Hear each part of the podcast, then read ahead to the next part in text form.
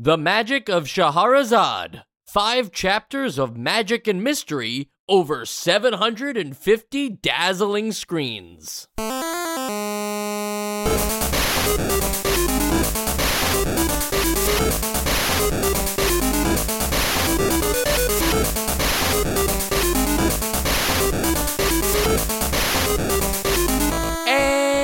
Welcome to Nostalgia, a chronological exploration of every NES game released in North America. I'm Mike, I'm Sean. And I'm Joe.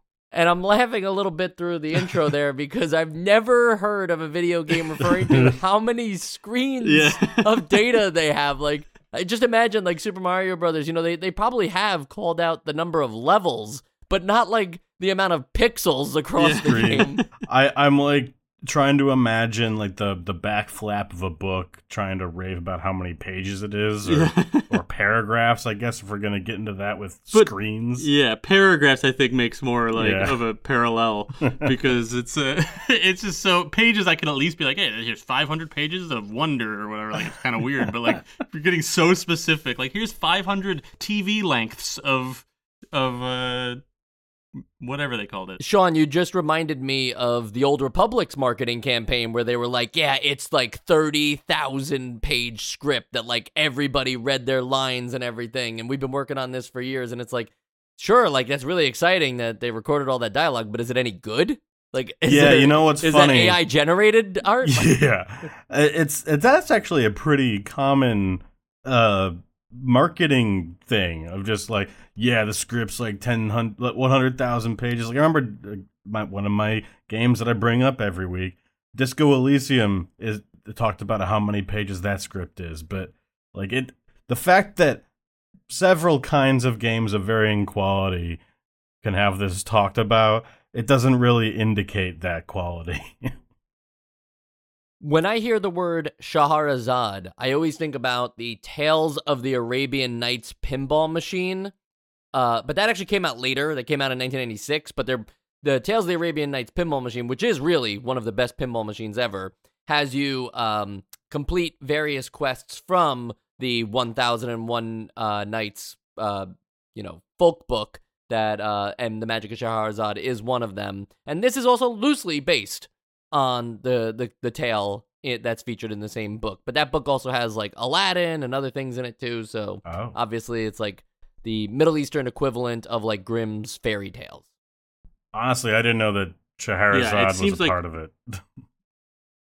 It was because it's is it. I mean, I just read this because I don't really know much about any of this lore, but like, um, isn't it the case that this is like, like a lot of those stories sort of melded together? Yes, In a and that's why I said loosely based. Yeah, yeah. what are some other fun stories from the Book of Mormon? Uh, whoa. It's the book is called 1001 Nights. And Okay. uh as as far as I you know, like I don't own a copy of the book or whatever, but I believe that is where as I just said, like Aladdin, i the story of Aladdin that Disney adapted is from uh that book. But if you wanted me to just cheat and go on Wikipedia, uh it's a very complicated page, but I'm sure that there's a story about a genie. I'm sure that there's a story about like nothing else that I can think of. Other oh, the Forty Thieves, right? Uh, isn't that isn't that the uh, like Aladdin thing as well? Are, are there is there a part of Aladdin with forty thieves? I'm sorry yeah, for that's getting the you third. off track. No, that's okay. That's the third movie in the Aladdin series, the Aladdin trilogy. In the Disney Aladdin theory, yeah. yes, wow, I yeah, yeah. didn't The see books, the books weren't written like trilogies. Sean, you shouldn't come to a 1001 Nights fight without being prepared. I just liked how Joe called it lore.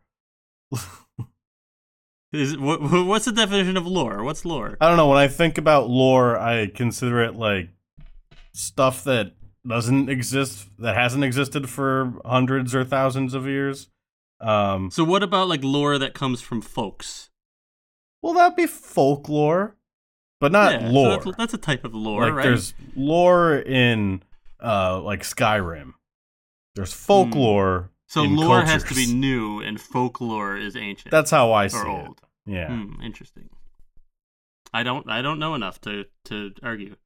The Magic of Scheherazade is a action RPG with some surprising turn-based combat as well. They kind of had an identity crisis where, uh, for the most part, it's an action RPG similar to um, like Secret of Mana. But then as you're changing screens, sometimes it becomes a Final Fantasy style turn-based combat game with recruitable party members and also some Chrono Trigger time travel elements. Uh, you know, we're gonna get all into this, so that was a really poor overview because basically this is a very large game broken up into the five chapters that I mentioned on the back of the box. And if you really want to get nitty gritty, 750 screens. But let's just start with the plot here.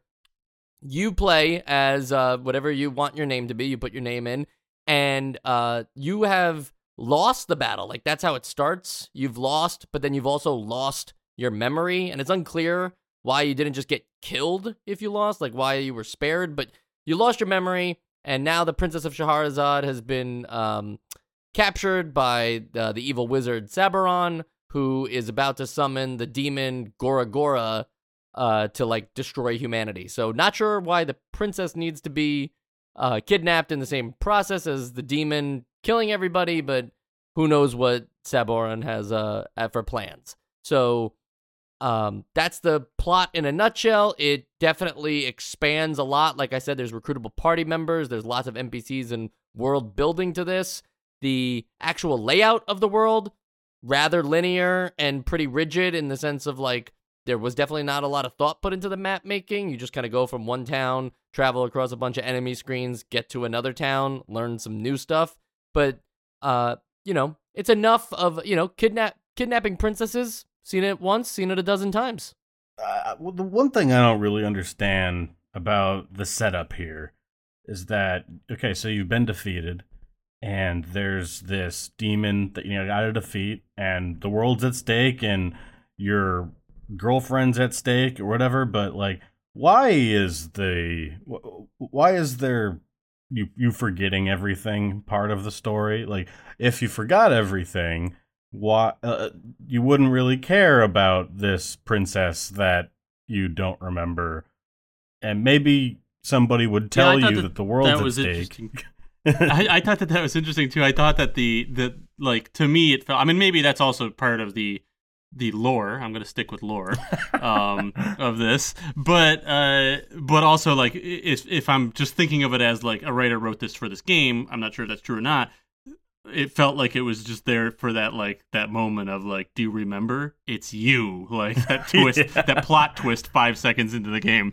But um yeah it, it did feel like an unnecessary part of the plot unless it is part of the lore and in today's games that would be saved for like the midpoint of the video game where it's revealed right. you've already lost you know here it's done right at the start and i agree sean it's a little confusing because then you already know that you lost, so it's not a surprise to you, but the loss of your player's memory just makes it so that likely he all the spells and stuff that he knew are forgotten, but more so so that he can have people explain the world to you because you don't know those parts, you just know that you lost, so now it's like a construct that way. My biggest hangup though, and this is most egregious right at the beginning of the game, is why give choices to the player character, you, if they aren't going to be accepted. A lot of times in the beginning of this game, you can choose to say that you don't want to do stuff. Yeah. And they just keep saying the same thing until you say yes. And this happened in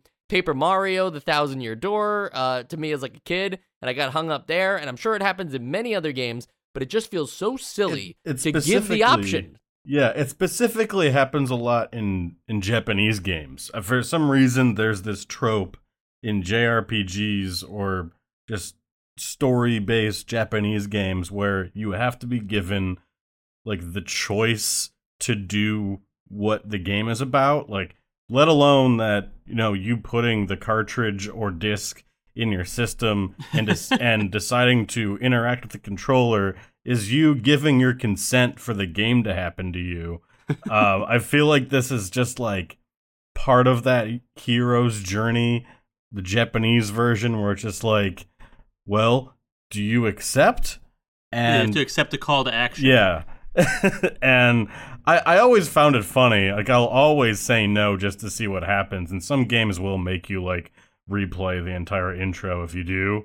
Um, but uh, it, it was funny to see it here. Yeah, I mean, I guess I'd say it's uh, if if for anything, I mean, I agree, but it, I guess they're doing it for immersion, hoping that you'll pick the like correct choice, and then just always wonder what would have happened if you said no. Yeah. uh, like I know some games, like more like you know, not recent, but more recent than this. Like I remember Final Fantasy VIII had a few times where that happened, but then it also had a lot of times where your choices did I mean, not matter significantly to the story, but like change like what you were gonna do next. So sometimes you're like, oh, I don't know, maybe like maybe I shouldn't mess around and just say no just to be funny here because maybe it actually will change something. It doesn't feel like this game ever did this. It just was just like right off the bat, yes, no. It's like, haha, funny you're, you're not far into the game anyways, so you can just restart if if it does anything. they crazy. do it twice in a I row. Yeah. And then following up on choices that uh, seem like you have some agency over them, but then don't really matter in the long run, is choosing uh, which class you want to be. You can actually choose between the fighter, the magician, or the saint. And uh, that seems like it would carry some weight to it. I didn't actually think that we were going to see something like this before um, Final Fantasy, which is coming later this year. But so, say you choose to be the fighter, and you're like, all right, I'm the fighter. Yeah, you are the fighter at the start of the game, but later on, you'll be able to switch classes. In fact, you need to switch classes uh, at certain point in this game to complete uh, certain missions. So missions, I guess, is what we're gonna call them. But you know, side quests. Uh, to do to progress in the plot, you have to change your class. So it's not quite something that you have to like really think long and hard about. Yeah, there's still enough changed, and I think that happens late enough in the game where it does have an effect on your playstyle. Like, I think if you're a fighter, your sword is longer, right? Isn't the the swing a bit wider? Yeah, each each class differs in its um in the weapon that it uses. Uh, so the sword is a little better for the fighter, but also like the abilities you get to. So you know, even if you're not I'm not pretending like you're just changing after each town or whatever. So you are right that there is uh, at least it's a little bit more of an impactful decision than saying no to something that only allows yes. Yeah. I, I think of it more in the sort of Soulsborne way of like the the stats are so low like when you start that the, the deciding which class you're going to be is really only going to change your early game. Yeah, so the fighter, you know, ha- uh, has has the longer sword, whereas the magician, I guess, uses a dagger. But then obviously the magician has access to more powerful rods that the fighter doesn't have access to. And the saint, since that's not a usual class that we see, I guess the saint equivalent. What would the saint equivalent be for like Final Fantasy games? well, what is the saint? I I never I, did, only played as the magician, so I'm They not even sure what the difference is. They can exclusively utilize certain items, so they have like um, they have these boots that uh, prevent damage uh, at, when you're like walking on spikes and stuff like that. So um, Yeah. I guess you know um, I guess that's like a cool feature, but it feels more like a an item. class. Yeah. Yeah, I- I, did class. appreciate the uh, little taste of immersion, I guess, where if you do play as the saint, you are barred from gambling really? because a awesome. saint wouldn't gamble. B- uh, but why would a magician be allowed to to enter Well- a casino? That's true. That's true. A magician should just win every time. Well, magicians are degenerates and have no morality, so I'm sure that you know most people in casinos fancy themselves magicians.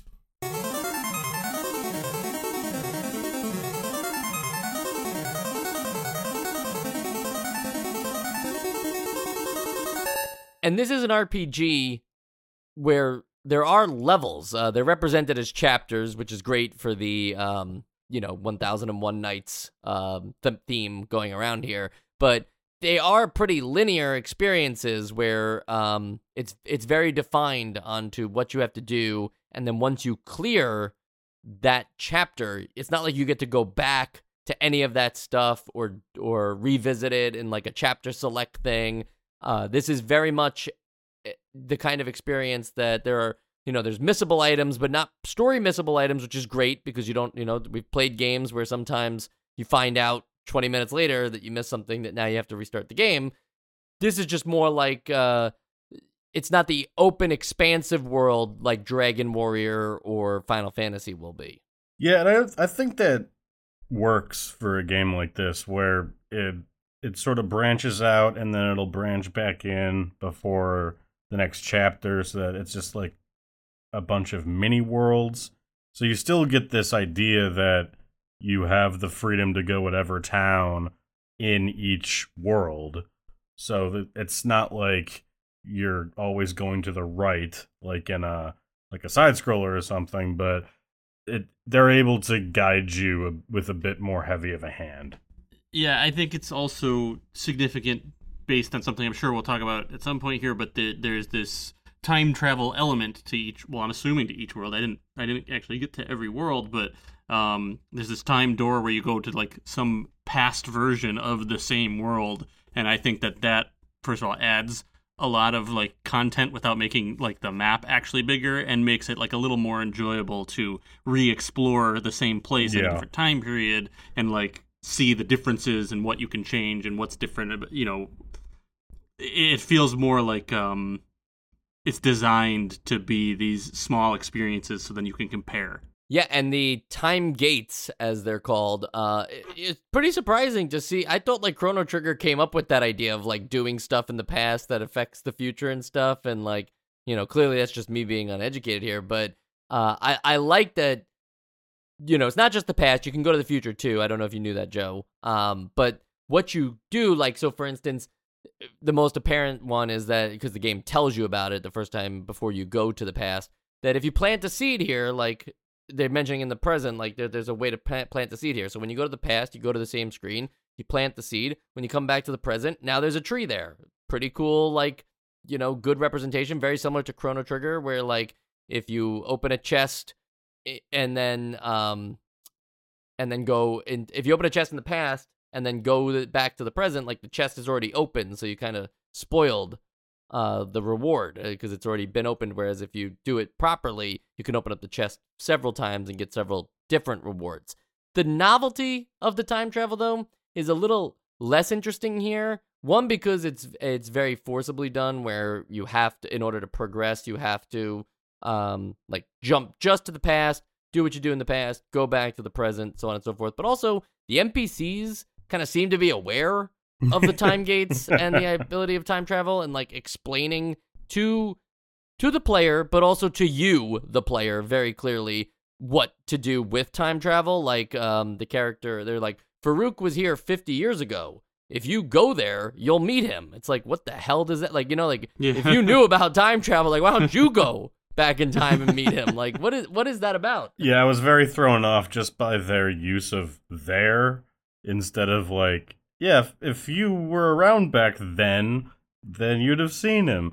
It, it very much like everyone here is in on it but you and why hasn't anybody else been time traveling like it it's weird yeah i mean and the time travel is very like you said very like story driven. It's it, it doesn't feel like it's a tool that you have that you can utilize in some unique and interesting way. It's like no this is when the story wants you to time travel like you do it then everything is in place the way that it's supposed to be you change something that you're supposed to change and you leave. Not that like i was expecting like oh an nes game is going to be like i mean even chrono trigger to some extent has a lot of that and then it has some other stuff that like is a little more um uh, you have a little more agency with but like yeah i definitely wasn't expecting it to be more like that but yeah i just don't want uh, anyone to think like oh my god you can go back and you know you can go back and kill the bad guy as a baby. And, no, you can't do shit like that. But and you only go like 500 years into the past, so why do the maps change so much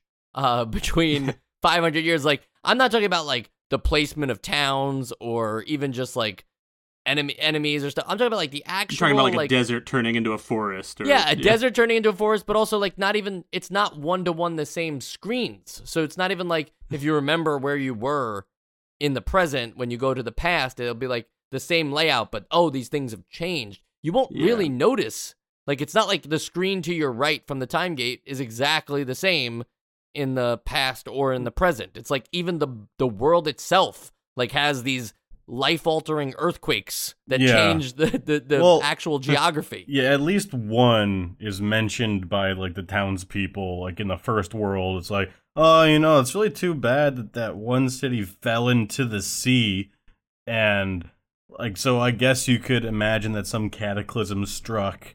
and changed the geography and the environment, but uh, for it to be like everywhere uh, with this kind of change, it's it's hard to hard to believe. Yeah, and regardless of the story implications of that, it does feel like uh, it's just such a missed opportunity because there's something really cool about revisiting the exact same landscape with new stuff in it. Like I know where I am, but now I want to see what it's like in the past. Like, oh, now I bet this guy's in this spot. But if it's not the same spot anymore, then it doesn't really feel like you've traveled to the past and you're looking at like a past version of it. it just feels like you're on a different map. I, I thought that sometimes it, it did it okay. Like with that sinking city, you can go back to I think it's roughly where that sinking city is in the past. When you go there in the present, you can like go underwater and it's like a city of mermaids now. Yeah. like eh, that's cool. but yeah, it, it is it is missing out on the opportunity to like make you go back in time or forward in time or whatever and be like, "Oh, I know this map. I just don't know what I'm what I'm going to run into now." Right, right. And it's a pretty, you know, we were saying that these are level-based ga- uh, missions and stuff, but it's a pretty expansive game just in terms of what you'll do in the levels and what you'll find and what you need to be doing. So the manual is very surprising because it's actually it's like 40 something pages and it's pretty in depth. It's not a strategy guide. It doesn't give you like maps or tell you like starting the game here's what you need to do and stuff, but it really is a good lay of the land in terms of everything that you can do in this game. I don't know if you guys looked at that or not. It really is just an actual uh manual, very similar to like board games that give instructions yeah. about like every single thing that you can do and then you just like you're like, well, maybe we need to play the game a little bit to understand the rules. Uh, that happens to me a lot in board games. It's very similar with this. How did you guys make just getting around and figuring out what to do in the game? Was it was it something where the NPCs were very helpful in giving fetch quests that were very obvious about your next steps, or did you find any uh, obtuseness to it?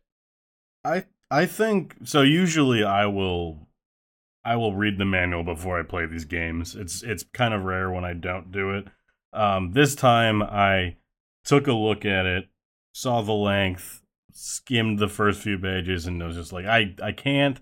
I'm just gonna play the game, and it actually turned out to be pretty easy. Not not like easy at like the most extreme cases, but unlike a lot of games that we played, this one kind of holds your hand to some extent, and like you you can just figure out what a lot of the mechanics of this game are just by playing it and um like for example when you enter a screen with a hidden door your cat will just say like hey use that thing and something will happen yeah. and so you do when it does. So it's not as uh, obscure as I was expecting without any manual knowledge. Yeah, I noticed that too. I mean, I would say that it's it is some it does fall somewhere in the middle of like the best and worst cases of this that we've had so far where like there were times where I didn't know what to do and then there were other times where I mean gratefully what was yeah what was that cat lady's name? Uh, Car- Caronia or Caronia Caronia yeah, yeah um she would like when you go somewhere she kind of like says talk to the townspeople. Like she says like what you're supposed to do in that spot or like use your uh there's like a reveal spell i don't remember what it is but like use that here. I bet something's here. And it's like it felt like a solution to that whole thing of like oh there's like a random spot that we would never guess that you have to do one specific thing to open up a door like it felt like a solution to that. But also i noticed that if you let her as your companion die in battle then you don't get those hints anymore. Oh. so that kind of felt like a cool yeah. like it made her more than just like um either a tutorial person or a companion that just fights in battles with you. Like it made it like oh she's she's living and breathing in this world and like hey if she dies in a battle she's not going to do the tutorial thing for you. That's um, pretty cool. so i actually like, didn't both, know that yeah and it both like gave you a little bit of um agency but also like agency to decide when you want your hand to be held or like decide how important that is to you when like deciding when to use her or protect her. I do think that having the like, hey, there's a there's a hidden thing here. Better use that spell for finding hidden things. Or when you're like passing through the gates of a town, like, oh, you better talk to the townspeople here. I mean, I think that is going a little too far in the handholdiness. but I do appreciate that there is an effect uh, to letting her die, and it's not like a game yeah, over. I mean, I, I yeah, I think my opinion would would probably meet you in the middle there, where like I think that saying, "Hey, this screen use that magic that I'll show you the secret passageway," completely defeats the purpose of having a secret passageway because you might as well just have it there if you're just going to tell them how to do it immediately when you get on that screen. But I do like the um, hey, talk to the townspeople. Like eh, eh, eh, then you're like, oh, okay, that's how I figure out where to go next. You still got to talk to the town people and interpret their cryptic uh, words to figure out where to go next.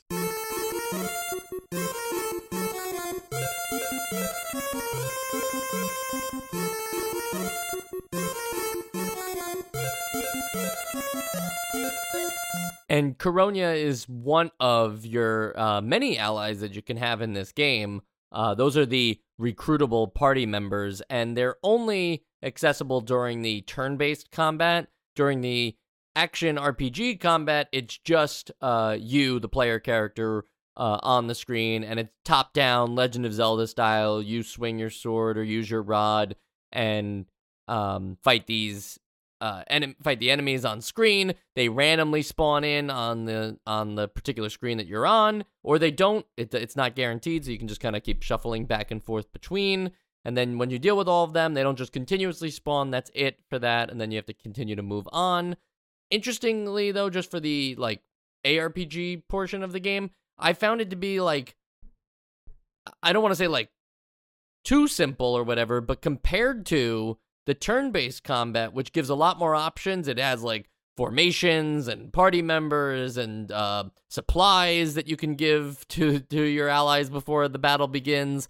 It, it just felt like really two separate experiences where the turn-based one maybe should have been saved for not just random screen switches and more for like big impactful battles and that the Yeah. action role playing probably could have just kept the majority of the game Yeah, this is where my tone's gonna shift because uh, they have they have designed two battle systems here, the active and the turn-based, that both feel like afterthoughts.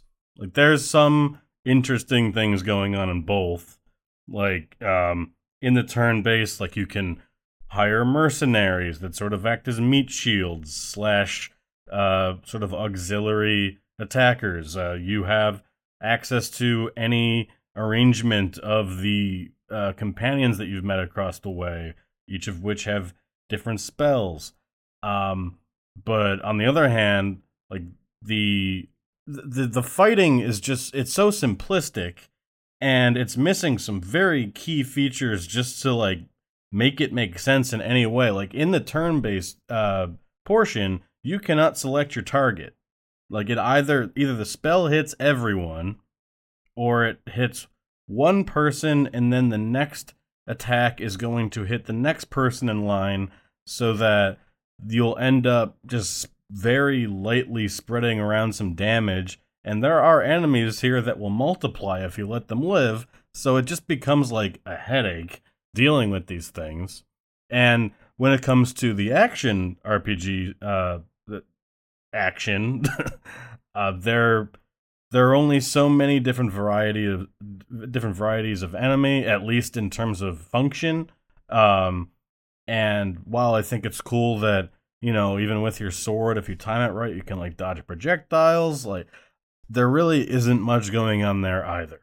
So yeah to me bottom line they both feel underdeveloped.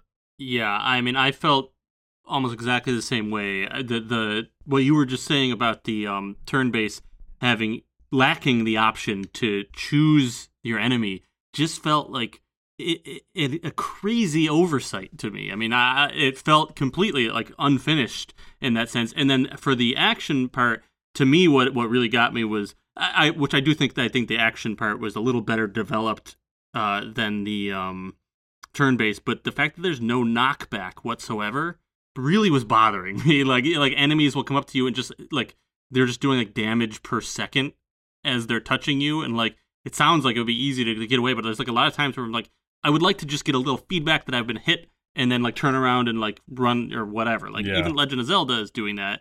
Um, I mean, I guess in Japan these came around or this came out a lot closer to Legend of Zelda, but um, than it did in the U.S. But but still, I, I just felt that both of them. It felt like it was biting off more than it could chew, and I and I, you know, I'm interested in the idea. I'm not sure that I fully uh, am behind the fact that like I, that I could see this turn-based and action working together for me, but like I'm interested in like a game really polishing both those things together. But this game particular, I feel like would have just benefited from focusing on one.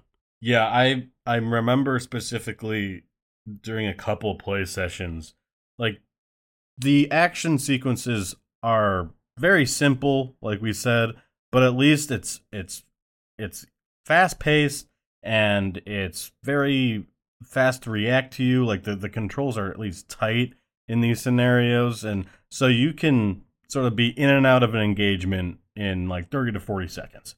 But when you fall into these random encounter where you're going into the turn-based mode, they drag or they can drag because there could be like a dozen enemies on the screen and uh, I know that I think that there's a uh, in the beginning of the game you can select like slow, medium, and fast, and I don't know if that affects the text generation or if it's just like the speed of the game at, uh, in general. Um, but uh, you have to wait for each prompt to populate and then despawn, and then the next turn starts, and like it could be a very simple fight where you're just hitting attack over and over and over, but it can take forever. And there were several times where I was playing this game where when I just got into a random battle, it just ended my session because I did not feel like dealing with it. Right, right. Yeah. The the tech speed is what the uh, slow, normal, and fast is. Just so you know, it's not about like the game runs faster. or yeah, anything. I figured that. Fidelity mode and performance mode. right, right, right. uh, but well, I, I don't want to like harp on the uh, on the turn-based thing. But the other thing that I have to mention too is like just the way the information is presented on the screen is so not fun. it's like like your enemies are all just in a line at the top of the screen and if there's a bunch of them it gets a little a little cluttered. And then you and your party are like crammed into like the right side of the screen so you're not even across from the enemies. And then the text is like it is like taking up that corner between you and like all of the like information as far as like your your health and your magic and your your bread and your what I forget, forget what the other thing's called that you you shuma or Yeah, something like that or mush, mu- musha- mashub. mashub- yeah. um The mushroom. and like any you you can hire mercenaries you get them too like it's all like crammed into like it almost like it gives me like the vibe of like I'm looking at like a spreadsheet of information or something like it's all just kind of clustered in one corner it's just like counterintuitive even I feel like even back then when you're like when you might say like well there's not really a precedent for it but like there's precedent for like a person facing off against another person and they're not kitty corner to each other. They're not like like it's like a right angle to each other. Like i don't know. Maybe that's a nitpick but it just looked weird to me and it just made it i mean i guess it drew even more attention to the fact that i'm not picking who i'm attacking because i have no idea like who i'm facing anyways. Like at least i could see if i'm across from it if you're like no the you know each character can only attack the person they're directly across from like not ideal but at least it makes some sense this i'm just like okay i guess i just select and he's gonna attack one of these guys mm-hmm.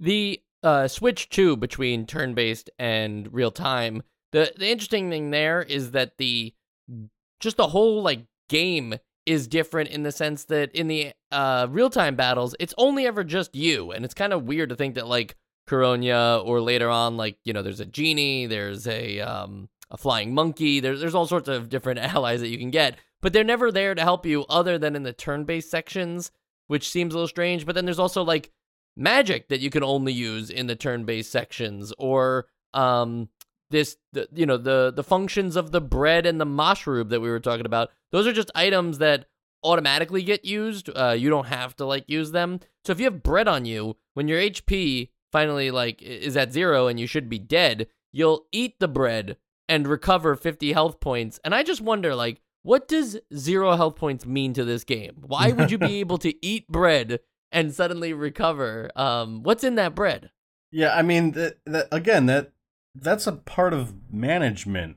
You should have to use the bread when you see that you're getting low. Otherwise, there's no strategy to it. It's just an extension of your health bar. Yeah, and just you know the combined magic and stuff like that, like uh, formations. It just feels like there's a lot going into the turn-based thing that I think it surprised a person at first. Like it definitely surprised me how like prevalent the turn-based combat was. I thought it was supposed to be some like neat little like every now and again it just switches to turn-based combat and it's a bigger fight. But then like I entered a cave and it just became like non-stop down in the caves like turn-based combat and I just wasn't prepared for that. The game obviously like it's an RPG, you gain experience points both in turn-based combat and in real-time combat, but it has a level cap too so that you can't gain like more than 5 levels per chapter. So this way you're not like super strong or whatever, which I kind of admire, but not when like it's pretty much required to make sure you get all 5 levels before you move on because you don't want to be under leveled. Yeah, I guess I I didn't exactly notice that there was that cap, but um it almost seems I, I don't know. That this game does hold your hand and it does impose a lot of restrictions on you. I guess I wasn't expecting it to actually restrict its own systems. I was watching some people play the game and like they are just gaming the economy, so it's not like they've completely like solved it. But yeah, I guess I just wasn't expecting there to be a level cap too.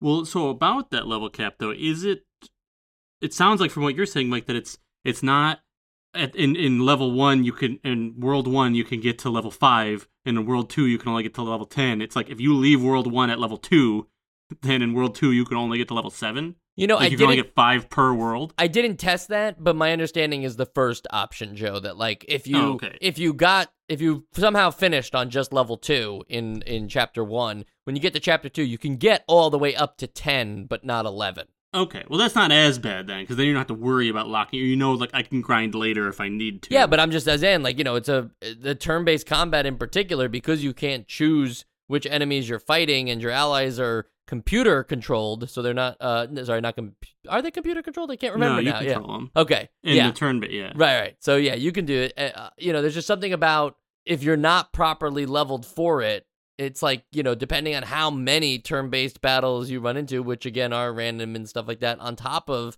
the action combat, which is sharing the same health bar and everything. It's just it's a lot. You know, you kind of do want to make sure, even though they're trying to not encourage grinding, you kind of do want to make sure that you have all five levels before you move on. Yeah, I mean, I, I I always go back and forth on that kind of thing where I like that it. I, I kind of like things like that sometimes because it it gives you a reason not to grind further than that. It's like oh, it gives you a reason. In this game, it probably doesn't apply because it's like the turn-based combat, like we've been saying, isn't particularly like something you're seeking out because you really want to play the turn-based combat. But um, but like it gives you enough incentive to do a bu- to to partake in a bunch of battles without making you feel like, well, I should just keep going because I might as well get more powerful. Like it gives you also incentive to stop and continue with the rest of the game. I like that idea in a lot of other games. Chrono Cross being an example where it's like after after a boss battle, you kind of get like five level ups that come relatively quickly. It was basically like five battles or less, and then it's like okay, so I can grind for the amount of time that's like to level up, and then I can move on and not worry about like random encounters and stuff like that. Doesn't work as well here because the game's not designed around it like Chrono Cross is.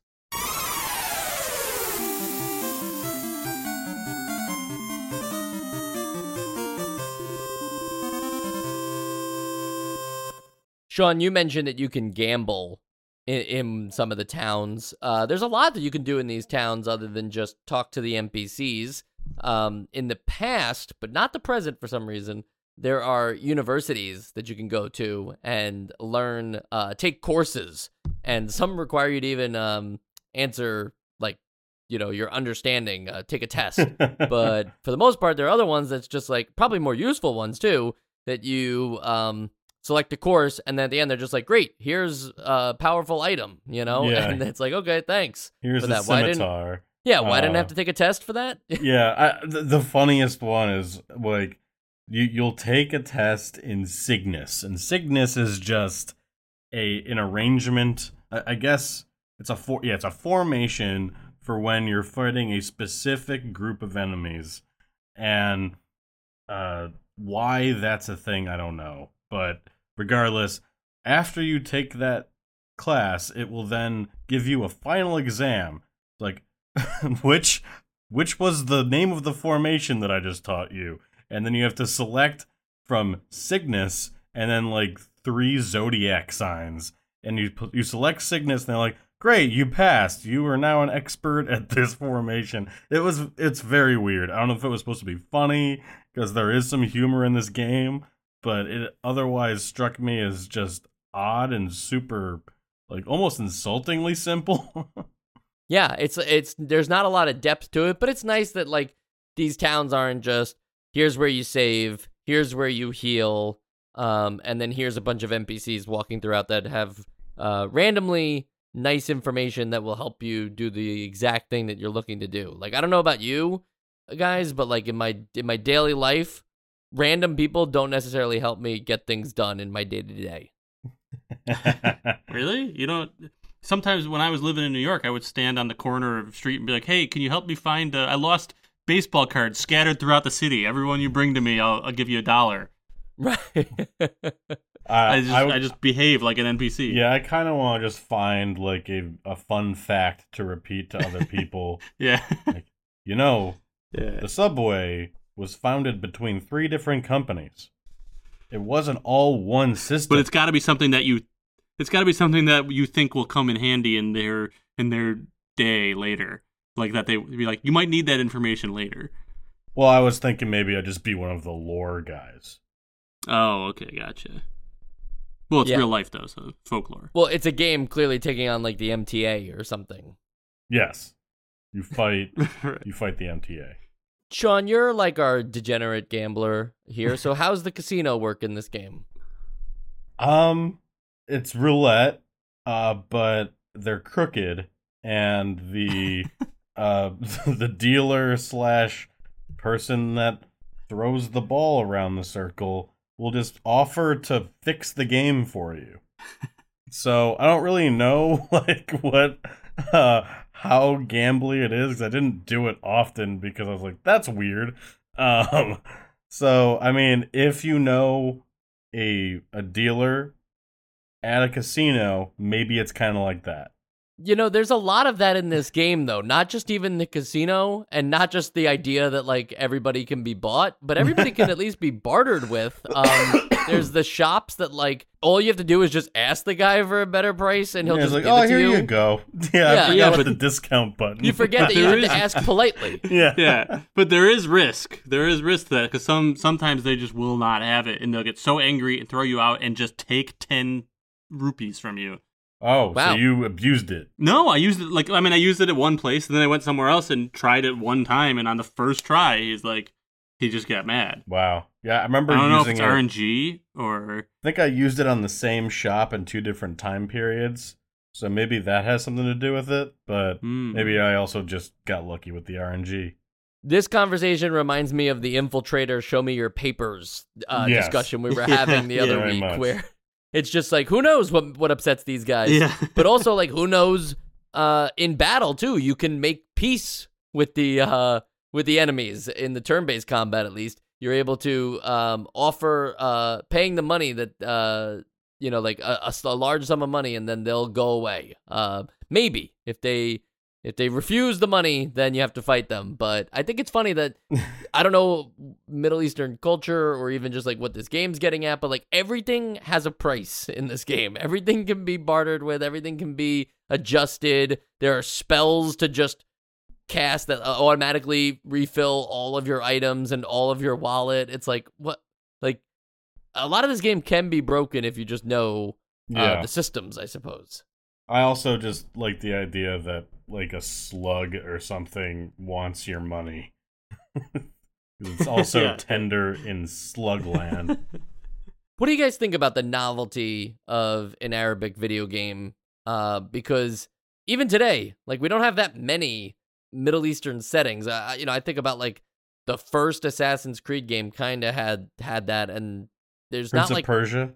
Prince of Persia. Yeah, I mean, like you know, those games are always great too. Like we just talked about two great titles. Uh, I don't know how well the first Assassin's Creed game holds up today. I played it when it first came out, but there, you know, it's surprising that like so many RPGs just have, um, I don't know, like uh, Renaissance times yeah, that or like standard Western European. Yeah. yeah medieval times right medieval, yeah, exactly and and so to see a different kind of uh you know setting and just a different kind of culture uh did give this a bit of a unique feel to it because like we're you know the they probably should have embraced it maybe even a little more and make the classes like more distinct to the setting but uh i i, I wasn't expecting uh this game to be like so large in scope and size I was um surprised too, and I, I thought it was a very like it was a refreshing change, you know. I, and I love that like uh whatever like that style that like medieval Europe based style that we see all the time or whatever. Like, but uh, but it was cool to see like this type of game in a different setting with like different. I mean, it's just a different aesthetic. Even like it was kind of neat. Yeah, I'm actually. I have never been a fan of, or I mean, like it doesn't bother me when games are like it, but I've never been a huge fan of the standard fantasy setting, like the the Tolkien, uh, stand yeah, with orcs and goblins and elves and all that. But uh, so yeah, any change in aesthetic, I'm into. And while it, I think it should have gone farther, like you said, Mike. Uh, just having that as uh, as the baseline was uh, was a breath breath of fresh air. Be- that I think they could have done more, especially with the environments. I feel like there's more green space in this game than there is in the Arabian Peninsula. uh, but yeah, I yeah, there's a lot of there's a lot of oak trees in the desert. Yeah. and we only did like the surface level plot and everything like that but do you guys have any thoughts on how the game evolved chapter over chapter? Uh I, you know i'm not interested in how far you got or anything but just wondering like is there a feeling of progression that is expected in rpg games? You know you're supposed to be by the end of these games an uber strong like casting ridiculous magic spells and having a large party. Like it, is that experience found here? Well, I didn't get incredibly far in this game, but I I did like that as you gather companions when you're sort of traveling on the carpet, uh there is banter and you like you get this feeling that you have sort of uh created a team that has interaction with e- with each other. Like they're in previous like RPGs that we played that have a party or early not so much on this podcast but early rpgs that have a party. Like it just seems like they go to work they don't talk they just fight together and then you talk to the king and you take your next quest. Whereas in this it seemed like a, gr- a group of people that were like teammates and uh actually had interpersonal relationships. So that was interesting to see. It was pretty much for me at least i only saw that when you're traveling between worlds but it was cool to see regardless Yeah, well, and also to build on it too, the even though you don't see it other than traveling between worlds, most of the companions that you're getting are like you're getting through some they're part of the story before you get them in some small way, so they feel a little more like real, yeah you know, than just like, yeah, here's your starting party or anything like that. Like it's like, oh, you got to go find. I forget a lot of the names, but like that that first companion you find outside of um, Coronya, like a lot of people are talking about him for a while. You're like, I'm like looking for him I after a while. I'm like, I know he's important. Yes, yeah, And then there's the girl, but I uh, I think in the mermaid town, where you just get like a hint right outside the door where you find her. Uh, like somebody says, like, she's cool, but she's also kind of a square. And then when you walk in there, she'll just out of nowhere ask, Hey, would you ever ask a girl out at a hamburger shot? Yeah Stop. yeah and you have to say no because you know that she doesn't know how to party um, and then she'll come with you so little things like that were cool that's really not answering the question of like oh was there like a feeling Yeah. of progression i guess i'm just talking about like how the the game unfolds in a way but yeah, yeah, I, yeah. I get it. And I would just say Yeah. that, you know, to to argue a little bit back on the progression thing, I actually think that the game doesn't really go anywhere. And it's kind of surprising how much of this game, and it's mostly because of the ARPG side of things, the real time combat. In the in a game that like Legend of Zelda, you really do gain new items that are very useful that make fighting newer enemies more exciting and fun. And yes, the enemies are now harder, but you have new ways to deal with them. That doesn't quite happen in this game. You're just switching between projectiles and melee combat, and so are the enemies. Uh, it's there's not really a lot to it, and that is a bulk part of this game. So it's kind of funny if you like if you just jump through a long play. It's amazing how similar most of the game looks from beginning to end, but also the whole like layout of just the way that the world is built, where you start in a town, talk to everybody in that town, Corona will still remind you, even at towards like the final chapter. Like Corona will continue to remind you, talk to everybody in this hmm. town. You do all that, you explore a little bit, probably find some secrets along the way or whatever, but then you're just in the next town and you do the next thing and then go through the time gate. It's not as they built a lot of systems in this game, and I know this feels more like my vote, but I guess I'm just saying like it never really evolved past what you experience in not necessarily just the first chapter, but maybe like in the first hour of your game. Yeah. No, it all is it's it's kind of uh what's the word I'm looking for? Recursive. Like if you zoom out and you zoom in, it all looks the same because you're you're kind of doing the same routine everywhere you go. Yeah, I can see that. I mean, as far as um, like your character's abilities, I feel, and again, I also didn't get usually a game like this, I mean, I, I, I, get a lot further than I did this time. I think this game just feels really long because the because of the. I mean, we haven't had a lot with the turn-based battles, and they take so long in this game. I know like a full playthrough, uh, like like a perfect playthrough is like almost five hours uh on YouTube. Uh, so it, just saying, like I didn't get to. as far as I'm gonna be done. I got like the third third chapter, but but I was feeling like my abilities were evolving somewhat, you know, a noticeable amount. Even like the rod, I don't remember getting these upgrades, but I feel like the rod became like fireball instead at some point, and then it became like starlight or something. I'm getting this totally wrong, but like I kept like, looking at my inventory and be like, oh, the rod has yeah. been replaced with this other thing that like apparently is more powerful. They kind of sneak and the spells you get.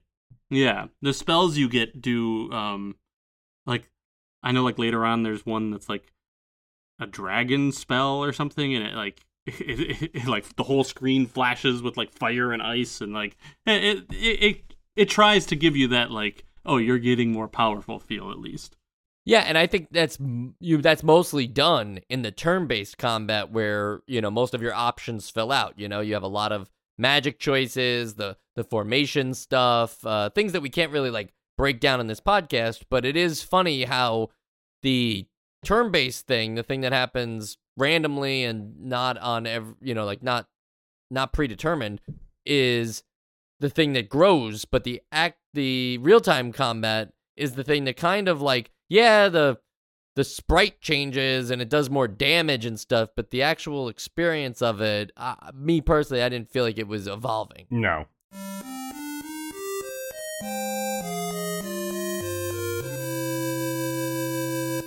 On the sequels and spin-off side, it looked like we were going to have one, but I'm pretty sure this game never came out. You see, there was a sequel uh, that Culture Brain, the developer, teased for first the NES, and years went by, and then it randomly showed up again as a listing for the Super Nintendo. And even as far as 1996, it was still being mentioned as like you know right not even like you know oh 1996 like okay we're gonna rework it for the n64 or whatever. It was like still being like there's gonna be a late super nintendo game. It's gonna have all these awesome features but it never came out. Wow.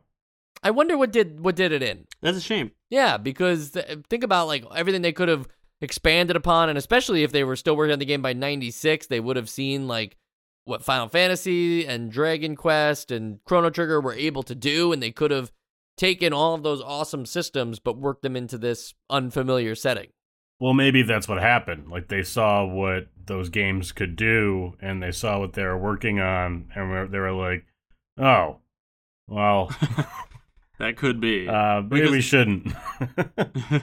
yeah, I mean, I would have loved to see a Super Nintendo sequel to this if they could have pulled it off, though, because I I do feel I love this type type of game. I mean, it's no secret, but I feel this is more just from like cultural awareness than necessarily all my personal experience, but some personal experience that the Super Nintendo really perfected this thing that I love about these, especially based on like what we've played in these early games uh, on the Nintendo. Like, I would love to see what this could do on a Super Nintendo, where there are other games like Secret of Mana and and Chrono Trigger and, and everything like that, where I'm like, like those feel like they've polished this formula that I already love so much that I would, in a way that like in a type with a type of polish that I think that this series uh would definitely could benefit from. Interestingly enough, too, the game was going to be called the uh, the Magic of Scheherazade: The Prelude. So I wonder if you would have played the story before mm. you get to the hmm. point where you lose, and maybe like you know the end of the game is like you use the time gates to appropriately win that time instead of losing and setting up the the sequel. So it's kind of like a erasing the events of the first game by doing it right the first time. that could be really cool. I like that plot element. I totally just came up with that based on the title, but I will take my money culture brain. If you're out there, let's uh let's make something happen. Well, we have to make one more thing happen on this episode, and um, I don't think it's uh, it, it's still you know it's still a toss up. I don't think it's been decided, even though I said I kind of gave my vote. But what we are voting on is something we call the essential games list. So I was talking mostly about the progression, but I do want to say, in, in regards to the whole game, it's another one of those games that's very impressive for all of the things that it offers. It we we talked about them and we only like got to like the surface level of things. Like I feel I feel that the game is owed a uh, at least a test because I this is the kind of game that is either like a hidden gem that not many people talk about and uh, you'll think it's great, or there's a reason why nobody's talking about it. And uh, the Magic of Scheherazade was definitely not a game I have heard much about. But when I was playing it at first, I was kind of like blown away, and I was taping up notes for the episode, and I was like, "Yeah, you get to, you know, choose your class, and you have recruitable party members, and you can uh, you can travel through time, and there's two different types of combat." But the more and more you go through the game, like I was talking about in the progression section, that's where it starts to actually become less impressive and you start realizing like yeah those are really neat ideas and features but they're not worth much if they're not working well. And for me they weren't working well. And i, I don't think that this is a like it's not a terribly long game it's not a terribly hard game but it does make you you know, with the limited time you have in, in today's world to play video games, it does make you question if you want to keep going on.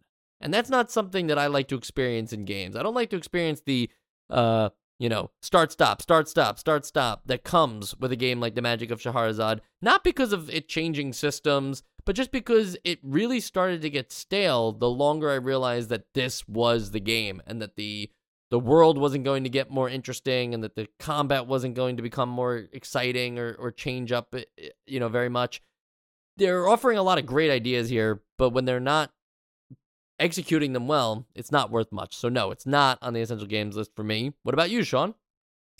Yeah, I like like you said, this is uh, very similar to Infil- Infiltrator um, in that they're giving you a lot to play with, um, but there's a problem with how much those those things are developed.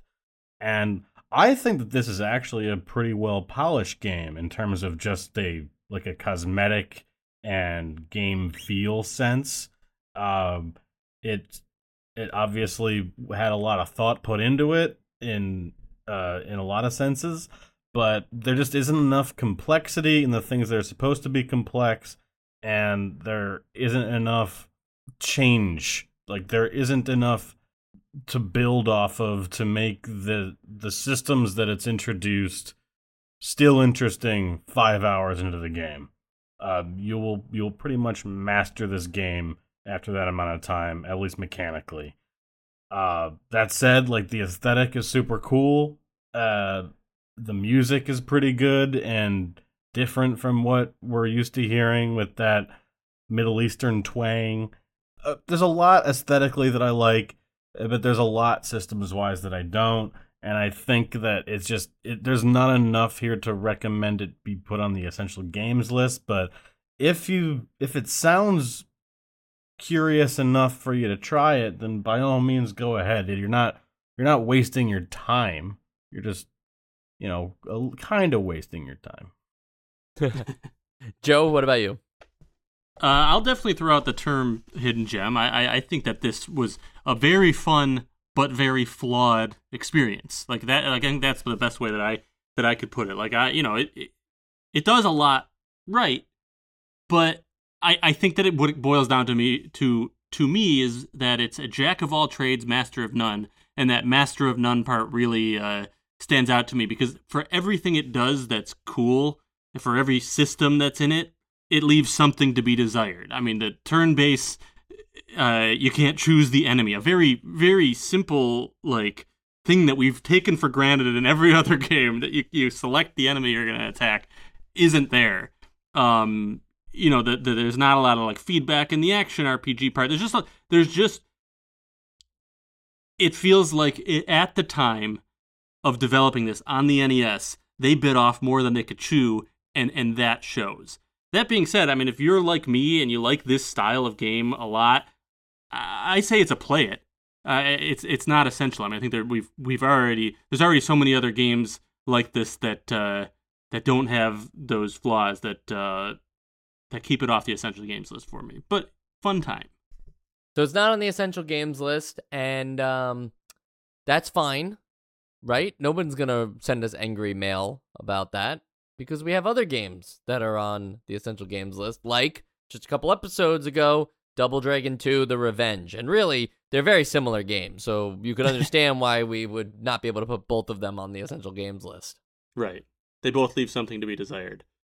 Yes, uh, according to Joe at least, who did not vote Double Dragon 2 or Double Dragon 1 essential, but maybe Double Dragon 3. I think I did vote Double Dragon 1, but I tried to take it off. Oh, right? okay. So I just, uh, yeah. Yeah. now I'm just slandering your opinion. Of Yeah, Double wow. Dragon. More slander.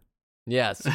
uh, next week, we're all going to learn how to play piano. Uh, even you, the listener, I'd suggest just like, you know, hire a tutor or something, play piano at your local community center.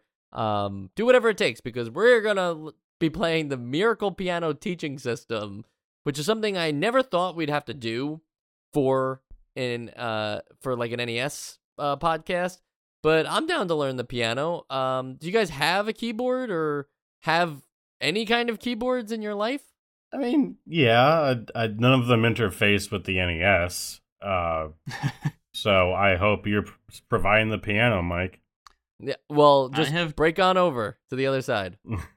I have no keyboard, so I don't know what I'm gonna do. I might have to pull a uh, aerobics or whatever it was that I did with the that dance pad where I was on like a blanket. yeah, use Maybe the I'll have to, like, blanket draw. piano. I'll have to draw keys on like a piece of paper or something, and then like just make the notes with my mouth as I'm hitting them.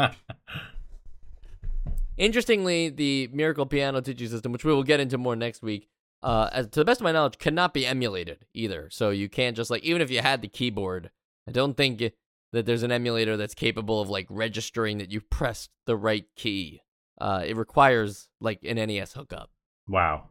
Good luck to us. So that'll be yeah. If we don't do it, that'll be the end of the podcast. And thanks so much for joining us for the last four years. Uh, five years? Has it been five years? Something like that. Man, we we passed our five year anniversary, but we can't celebrate everything. We celebrate all the time. We're celebrating this episode, guys. Can you believe it? It's our 261st episode extravaganza. Wow. Well, you know the numerology behind it. 261. Yeah. Yeah, of course. There's no need to explain it. yeah, we all know.